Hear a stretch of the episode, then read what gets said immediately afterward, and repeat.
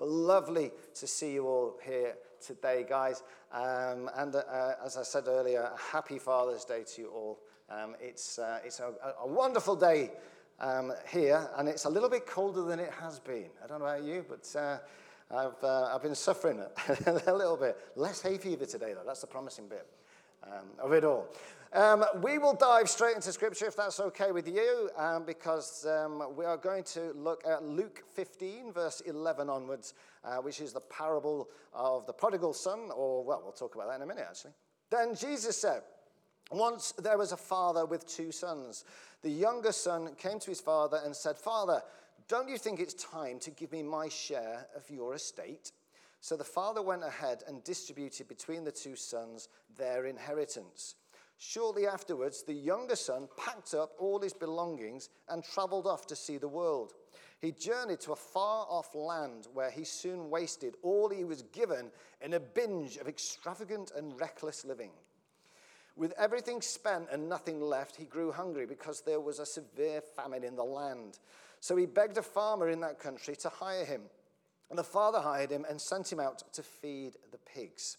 The son was so famished, he was willing even to eat the slop given to the pigs because no one would feed him a thing.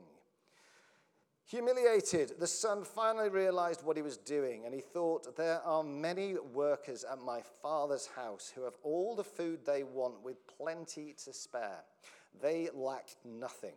Why am I here dying of hunger, feeding these pigs and eating their slop?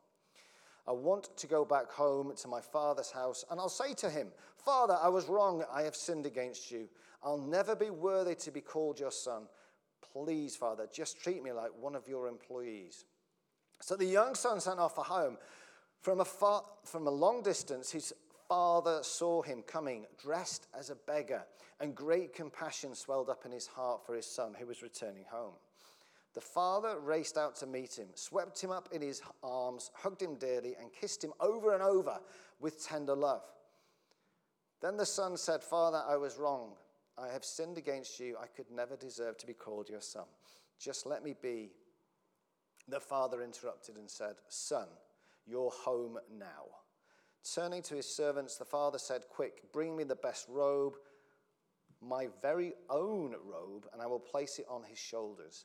Bring this, the ring, the seal of sonship, and I will put it on his finger. And bring out the best shoes you can find for my son. Let's prepare a great feast and celebrate.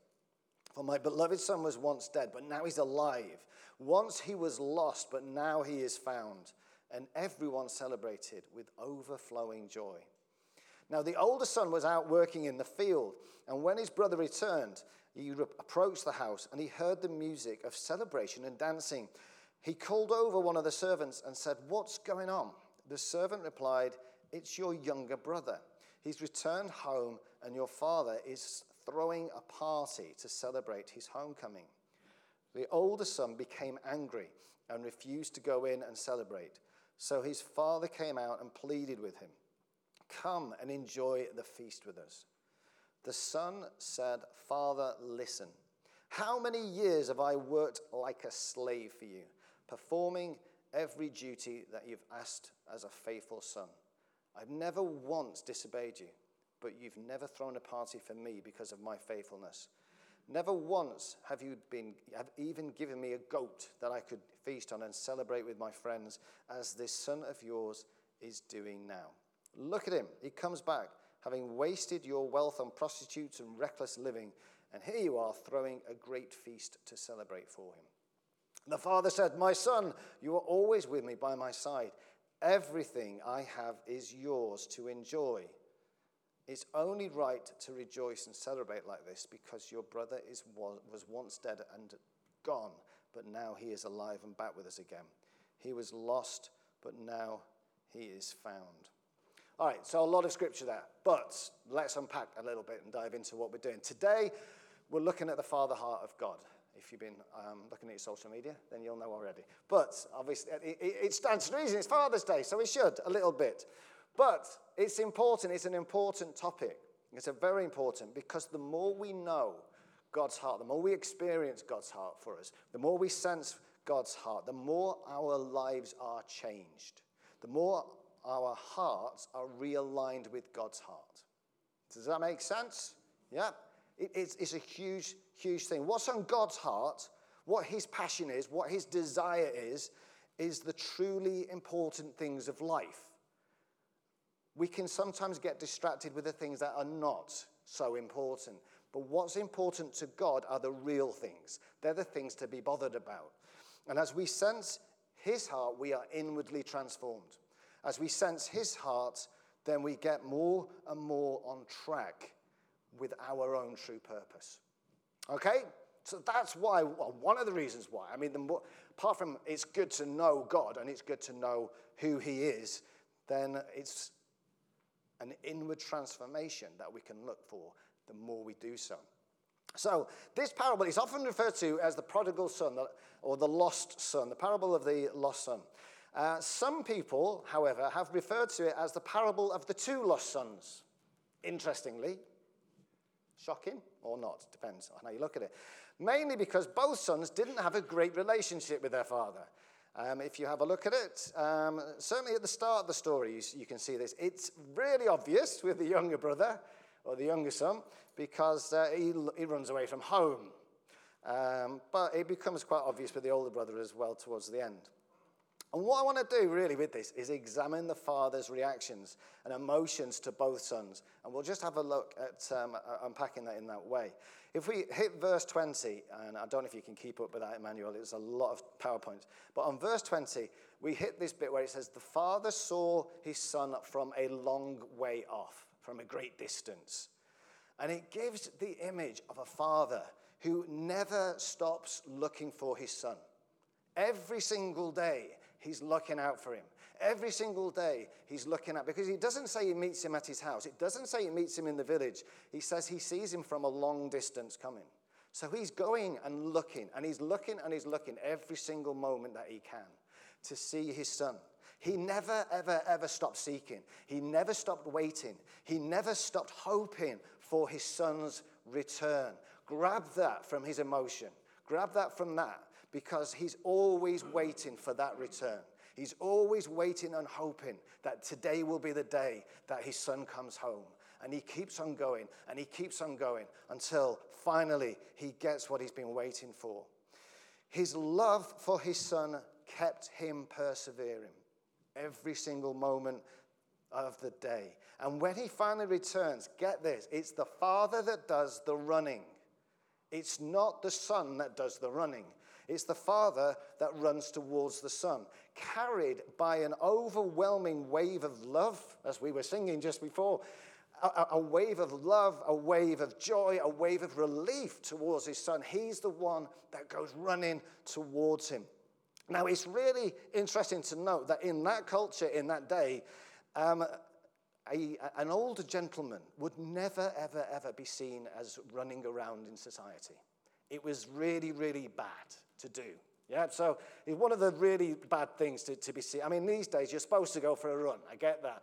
But in those days, it wasn't seen as a good thing to do. It was not very honorable for an older man to be going running around. It would have been quite humiliating for him in, in many respects. So to override such a humiliation due to the overwhelming love in his heart towards his son is a huge statement that Jesus is making in this parable. The father embraces the son. He kisses the son before, before the son even gets to say sorry, which is interesting in itself. He pours out his love on his son, and then you get the forgiveness. Now, obviously, he was coming back to say sorry, but the, the father is so delighted, so happy about this, so overjoyed that he's the one that's doing all the initiation. He's doing everything to get his son back. He's so happy he invites him into a feast. He invites him into a party. This is the big deal now. And this is interesting because a feast, if you have a feast with the Father or with Jesus in the Bible, is symbolic of the closest place of fellowship, of a close place of prayer. You got that? So he's basically saying, Come in to the closest place of fellowship you can have with me now. Come in now. Come in because that's what I want. And the younger son, he accepts the father's invite. He accepts the father's grace. He accepts the father's forgiveness. He accepts the father's reinstatement. He accepts all of those things. And he enters into the closest fellowship he can have while he parties and celebrates with him. That's, that's, what the, that's what the father wants all the way through. And that's how he enters into it by accepting his grace, by accepting his free gift of forgiveness. I think we can start to see a bit of the gospel in here somewhere, yeah? He's coming into relationship with the Father for free. He's coming in, and it's the sacrifice of the goat, the bull, whatever it is, in whatever version of the Bible, that comes out at the feast as well.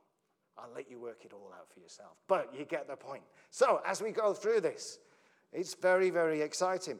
And often I think we can think that this parable is just for people who have been really, really bad.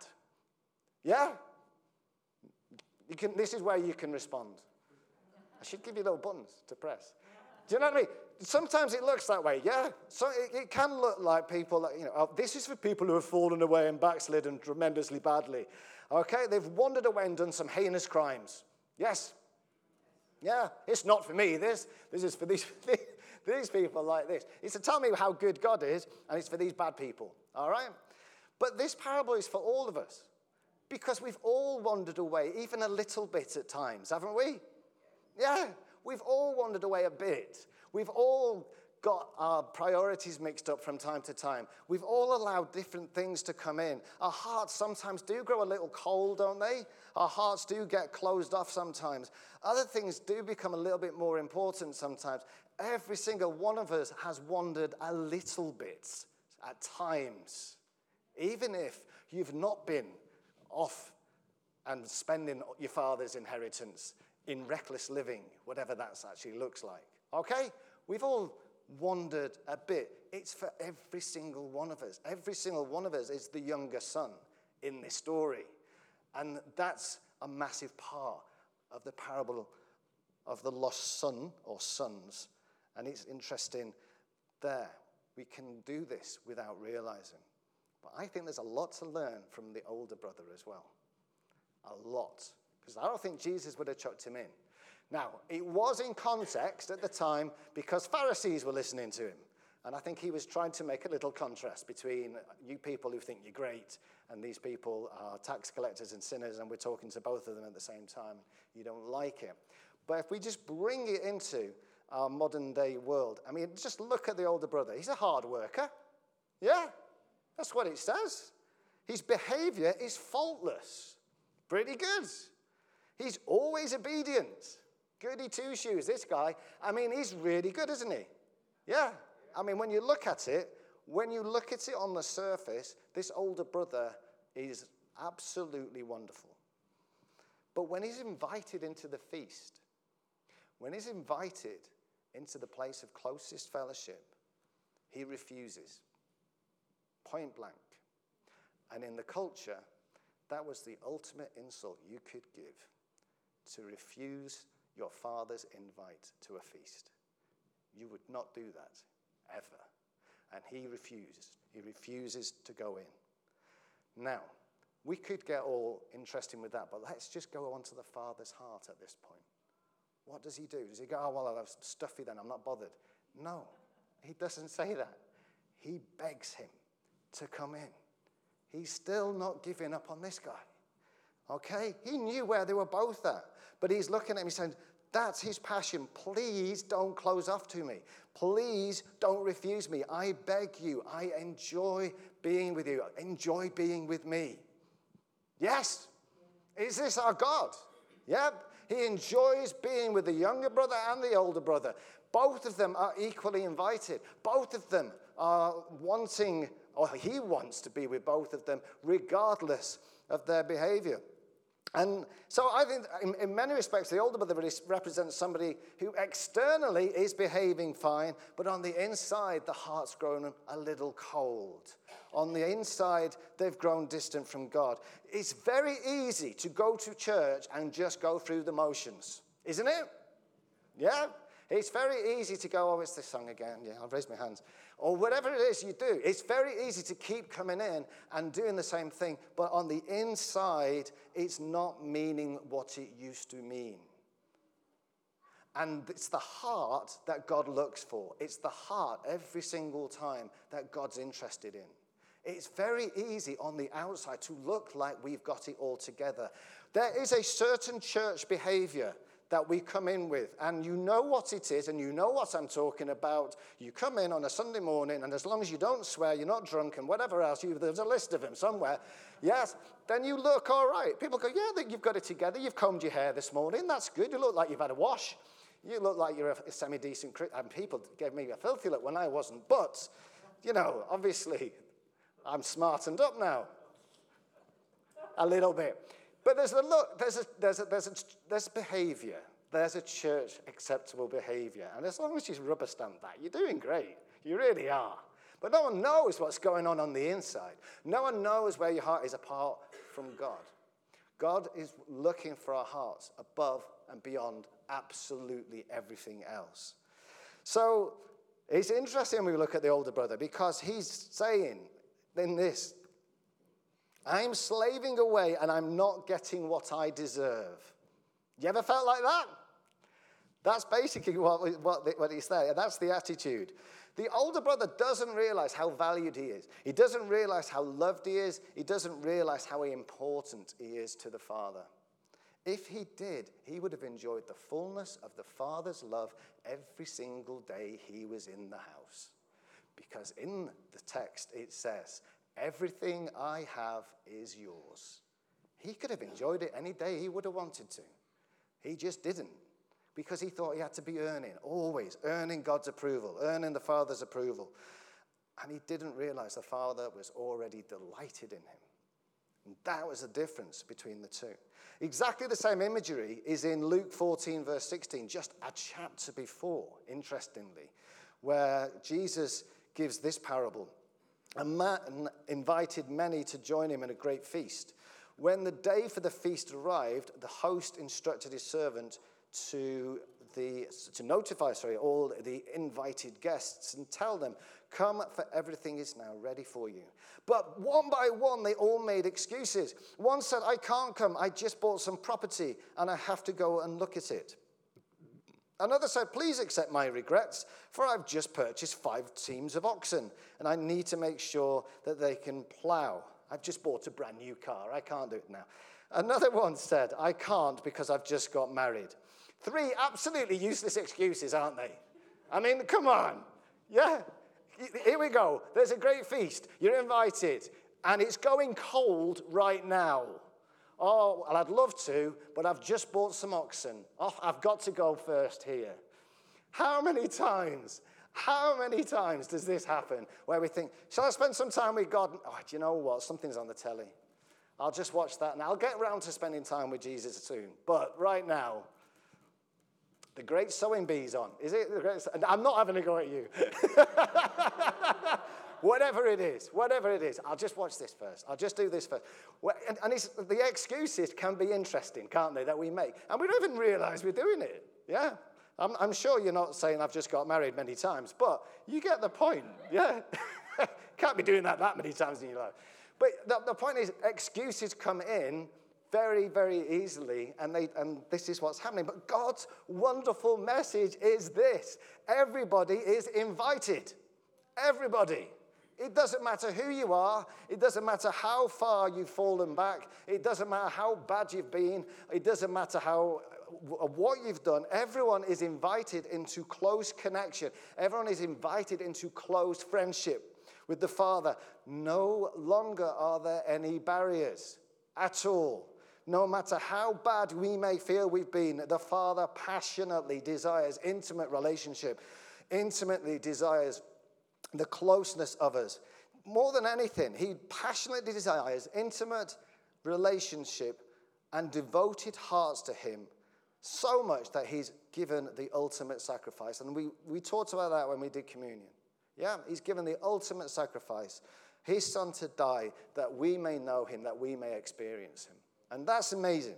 So let's not be of those who make excuses. Let's not be of those that don't really understand, shall we say, what is being given to us. The treasure of what has been given to us. The treasure of what God is offering when He says, You're invited. Enjoy what I've got for you. And, and that's really it. It's the passion. The Father is passionate for open and devoted hearts to Him. That's His main thing. That's what He wants. He wants our hearts more than anything else. In Proverbs, it says, Guard your heart, for it's the wellspring of life. Jesus says, Out of the overflow of your heart, the mouth speaks. So everything we speak and everything we do comes from the overflow of where, heart, where our heart is. This could be the worst preach you've ever heard. These words could be really, really bad right now. I don't know what you're thinking right now. But if my heart's in the right place with God, if I'm enjoying Him, if I'm dwelling in Him, if I'm abiding in Him, you're still receiving right now. You're still being imparted to right now. Even if you're getting nothing up here with what's being spoken, as long as I'm making sure I'm rooted in Christ, rooted in His love, enjoying the Father's love, then you guys are still enjoying the overflow of my heart. And that's a good deal, isn't it? As long as I'm doing that, that's a good deal. Yeah? So that's the ultimate. So, I mean, we could apply that all the way out to mission and to, to personal evangelism. You can get the words wrong. You can mess them up all over the place. Really, if we're struggling sometimes with the words, we can get the words wrong. It's easily done. But if we're abiding in Him, if we're drawing on His love, if we're enjoying His invitation to close relationship, then out of the overflow of our hearts, our mouths speak. And I'll tell you this right now that what will happen is, as long as our hearts are open and devoted to God, we will always impart grace and truth to the, those that hear. I'm going to say that again. As long as our hearts are open and devoted to God, we will always impart grace and truth to those that listen. All right? We can sometimes get bogged down with getting the formula right. The best evangelist in the world, if he's not acting out of love, it won't work properly. Yes? You can't have a formula for it. But connected to God, when it's flowing out of God, then after that, it's all down to God. It's God that saves people, isn't it? Yeah. It's God that gives the faith, it's God that imparts that.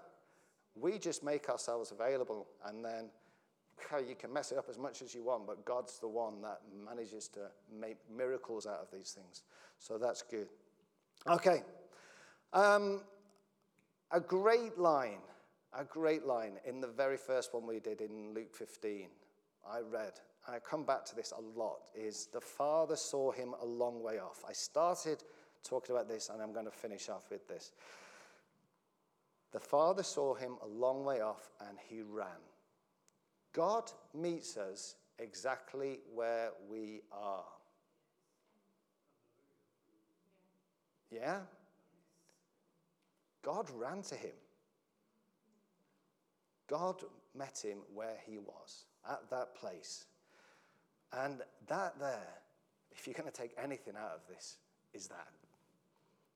This week, I had a not so nice revelation that I wasn't happy with my prayer life. It wasn't where it used to be. Do you ever get that? Do you ever think, oh, come man, I, I, used to be better than this. I'm sure it used to be, it used to be better than this.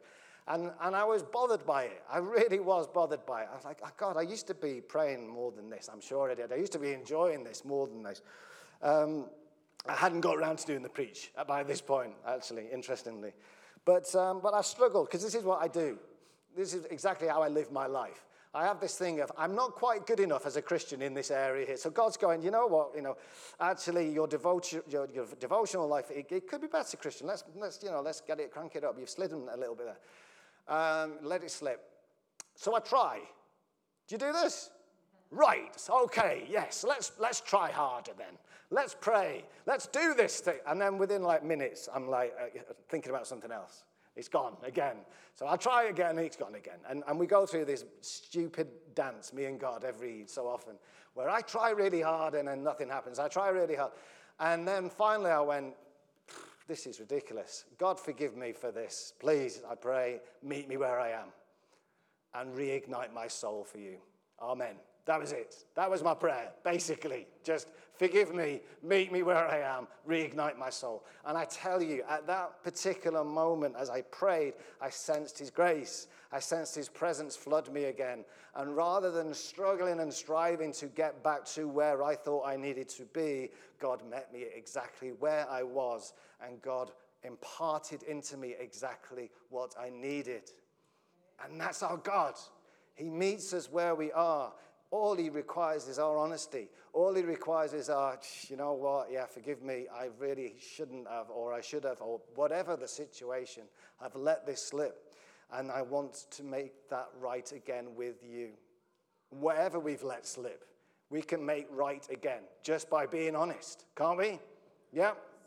Okay. So the Father runs to us. The Father runs to us and reinstates anything that we've let slip. He is our power. He is our inspiration. It's not down to us to keep on trying to get ourselves in the zone. Our role is to accept His invitation, and that is it. Our role is to say, Yes, Father, I'm coming in. I want to enjoy what you've got for me. So, on a more application level, consider what you may have let slip or what you feel that Jesus is leading you into right now in your relationship or your walk with Him. Where is it you want to go next? Where is it in your relationship? Where is it in your devotional life? Where is it in your walk with Him? What is it that you think you want to get back to and you want to see restored, or where you want to progress to next? And let the Father meet you where you are. Because it's not down to you to try to get there. It's down to you to say to God, I invite you into, I, will come to let you actually, I let you in and take me forward.